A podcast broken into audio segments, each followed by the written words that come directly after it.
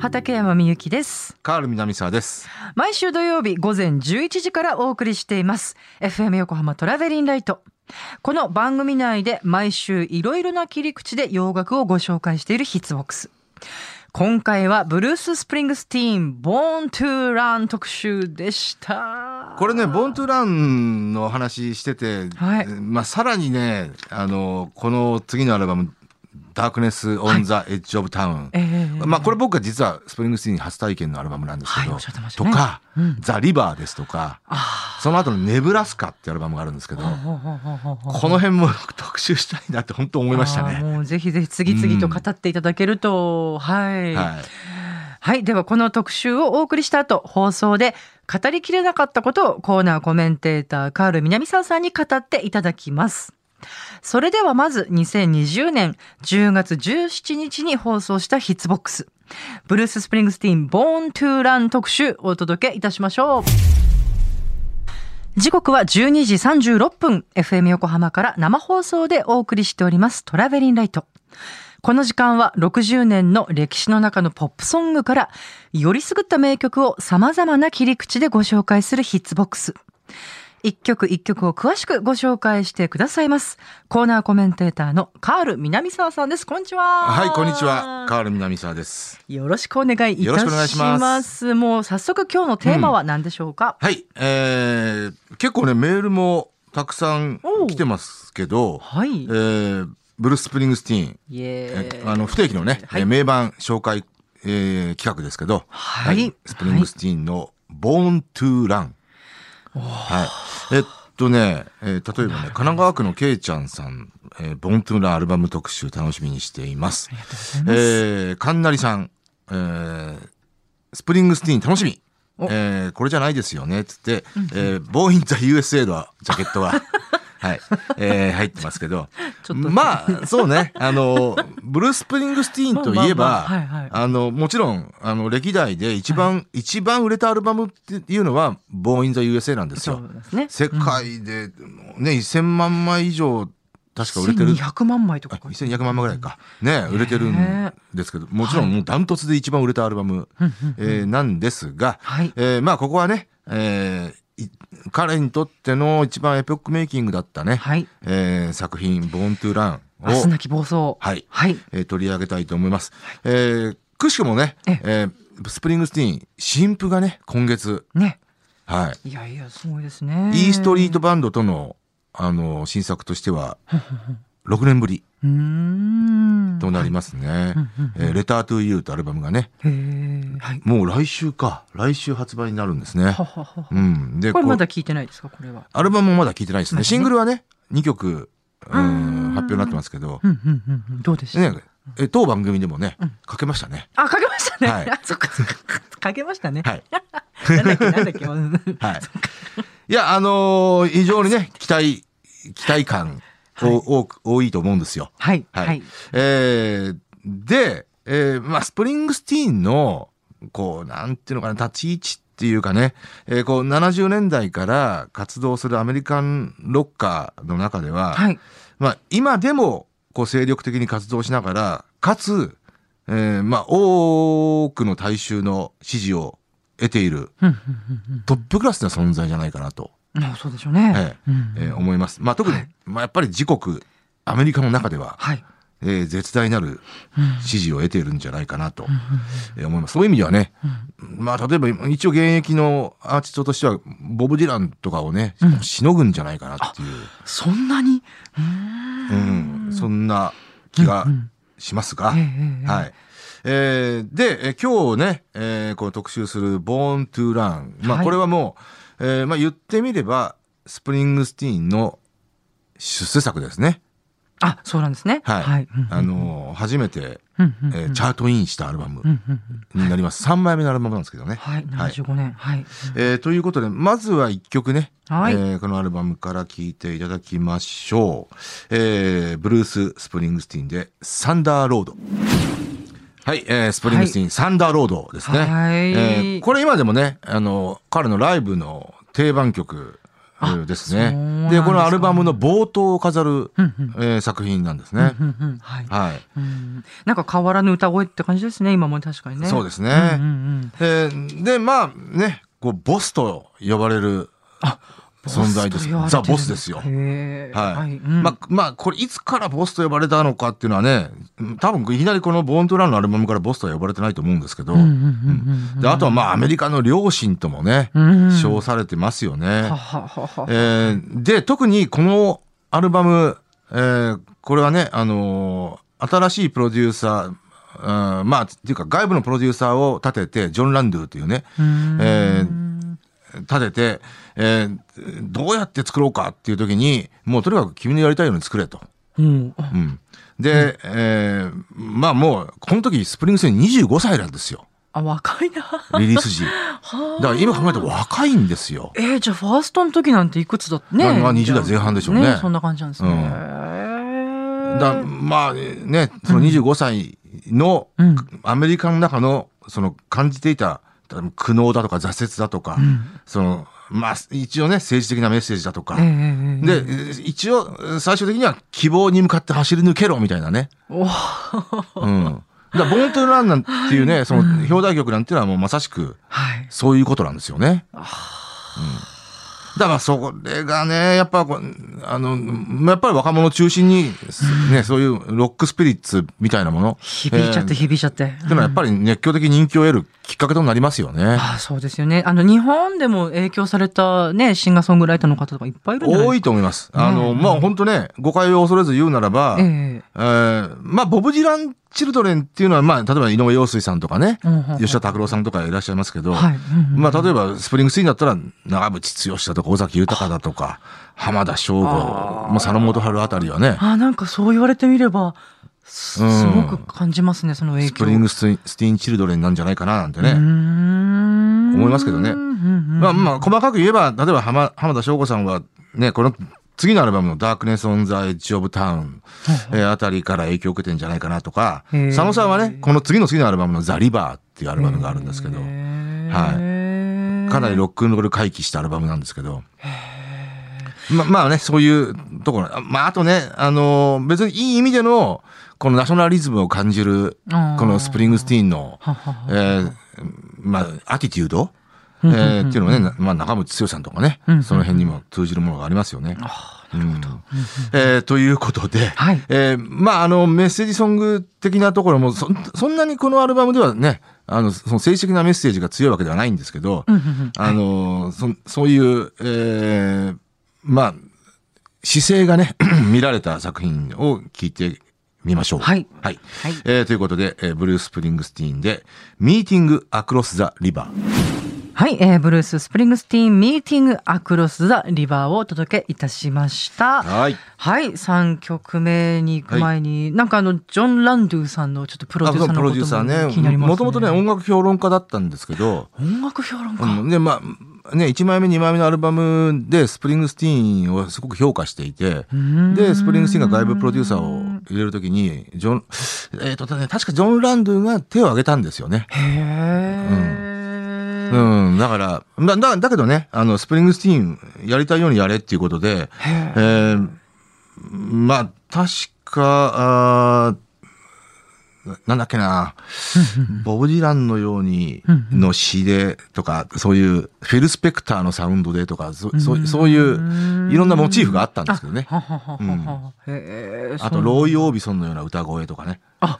ははははじゃあそういうのを参考に、はい、あ作ったアルバム。へはいじゃあすみませんさんきょくめは、はいはいえーまあ、アルバムはねあの実績としてはえー、なんとねあのビルボードのアルバムチャート最高位さんい。ああ素晴らしい。だから も, もういきなり大ブレイクですね。いきなりっていうか、まあ、このさんまいめにして、えーはいえー、でもちろん初のトップじゅう入りでしたし、えー、アメリカだけでさんびゃくまんまい超のセールスで、えー、さらには初のシングルヒットが生まれました。うんそれまで全くシングルヒットなかったんですよ。はいひゃくいにも入らなかった。なんかそうみたいですね。はいうんうんうんえー、これが、えー、表題曲Born to Runがね、はい、来ちゃった来ちゃった、はいえー、トップよんじゅう入りしてね、はいえー、この頃かな僕もあの初めてちょっと耳にしたのはね、えーえーうんまあ、アルバムとしては個人的にはこのさんねんごのダークネスオンザエッジオブタウンというアルバムが、はい、えー、をリリースして、そのアルバムを聴いて、えー、このボーントゥランのアルバムも合わせて聴いたっていう、うーん、えー、ものがありましたけどね。うんうん、はい、えー、で、えー、まあさんきょくめ、その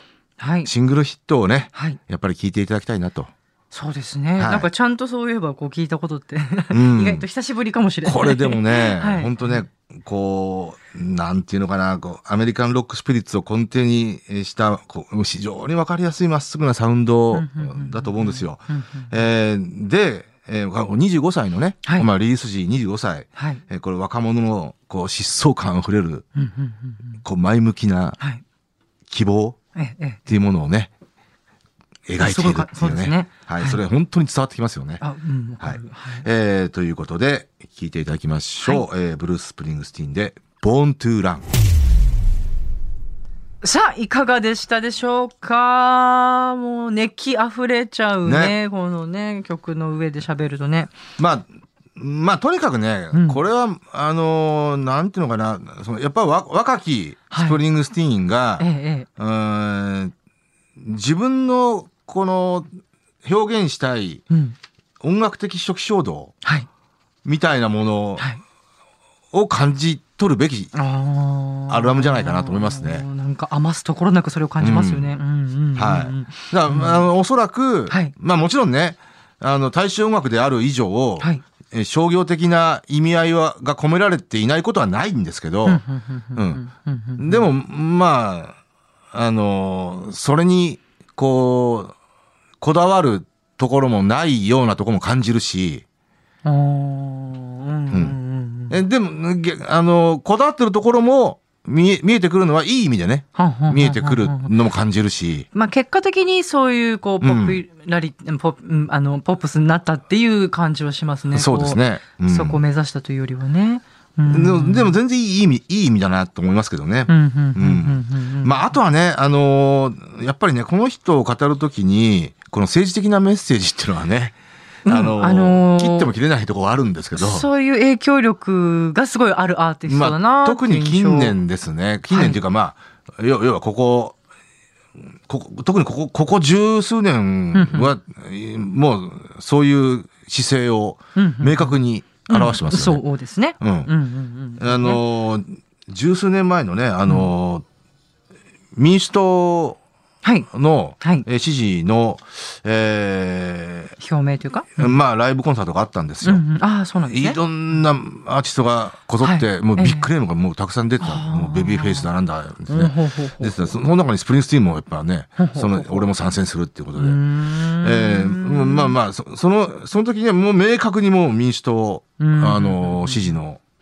えー、を、を表したし、その後もね、オバマ、はい、への、こう、なんていうのかな。はい。えー、支持をね。まあ、そうですよね。支持ね、うん。はっきりと表明してね。で、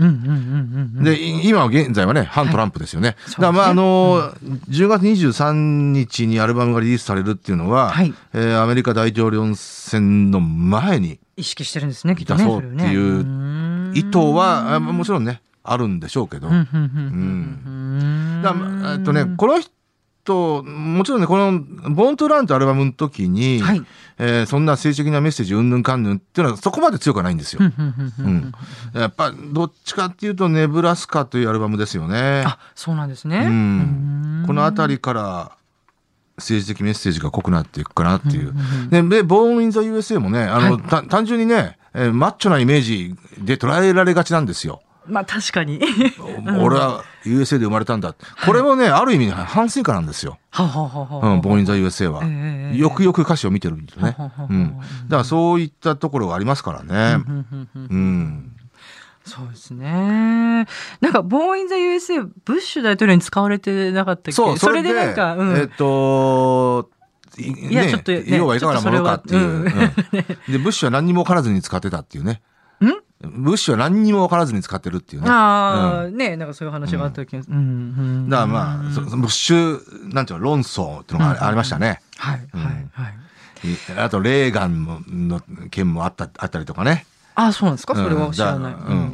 うん。まあまあ、基本的には、あの、そのね、えー、反体制的な姿勢を崩しちゃないですよね。はい。えーね、でいっきょくめサンダーロードねお届けしましたね。そうですね、はい。えー、ああ畠山さんはスプリングスティーンのライブって見たことあります？はい、えあいやあのもちろん映像でしかないですよ。えそうか見に行ったことはないです。これね、うん、あの僕はBorn in the ユーエスエー ツアーだったかな、えー、はちじゅうねんだいぜん半に日本に来て代々木の体育館でやったんですよ。でね、僕ね、今考えると一人で行ったんだよな。それはそのレコード会社ってなくて、いや全然全然、まあ、大学生ですよ。あ、そうか、はちじゅうよん、あ、そうか、うん、はちじゅうよんとかご、うん、はいはい、うん、あのー、なんで行ったのかな。もう一人もうオーディエンスとしてチケットも高いからね。行ったんですね。行ったんだよね。うん、いやどう、まあ、すごかったんでしょきっと。いやいやそれね、うん、まあもともとね。長丁場になるよって話は聞いてたんですよ。で、あのあの例のね、あのごまい組のライブアルバムが出た後だったか前だったかはちょっとうろ覚えなんですけど、はあ、そんなのあるですね。そう、ごまい組のライブアルバムっていうのがあって、それがごまい組にして全部ナンバーワンですからね。ライブアルバム非常に珍しいんですけど、はあ、うん、まあそれだけまあ人気があって時期ですけど、あらゆる観点からして珍しいですね。ごまいで、うん、ライブで、えー、まあね、スプリングスティーンのライブは長いよって聞いてたんですけど、日本でもその長いライブやるのかと思って臨んでみたらさんじかんやりましたね。はあ、代々木の体でも代々木の体育館がもう揺れまくってましたけど、へえ、うん、インストリートバンドと一緒に来たとこですか？そうですそうです。はあ。はい、いい経験でしたね。もうあのアルバムっていうかその作品と同じもう興奮って感じだったもん。そうですね。あのでもちろんね、あの、うん、ボーンとRun以降のね、ええええ、あの楽曲も当然やってますし、うん、サンダーロードですよ、サンダーロード。あ、うん、そうでしたかそうでしたか。はい、えー、はい。そしてね、ミーティングアクロスザリバー。はい。まあ、はい、これもね、あの要はあの苦悩ですよね。若者の苦悩だから、まあ別にこの曲に限らずですけど、えええ、これなんてあの要は川の向こうに行って、要はこれはね、あの闇の売人と会いに行くんですよ、うん、なんだけど俺はほら金もねえし、うん、彼女のことを喜ばせたいんだよ、うん、もう金儲けるしかないんだよってことでね、だから意を決してミーティングアクロスザリバーっていう、だからまあ言ってみればアメリカの暗部ですよね、うん、挫折苦悩、うん、っていうね、え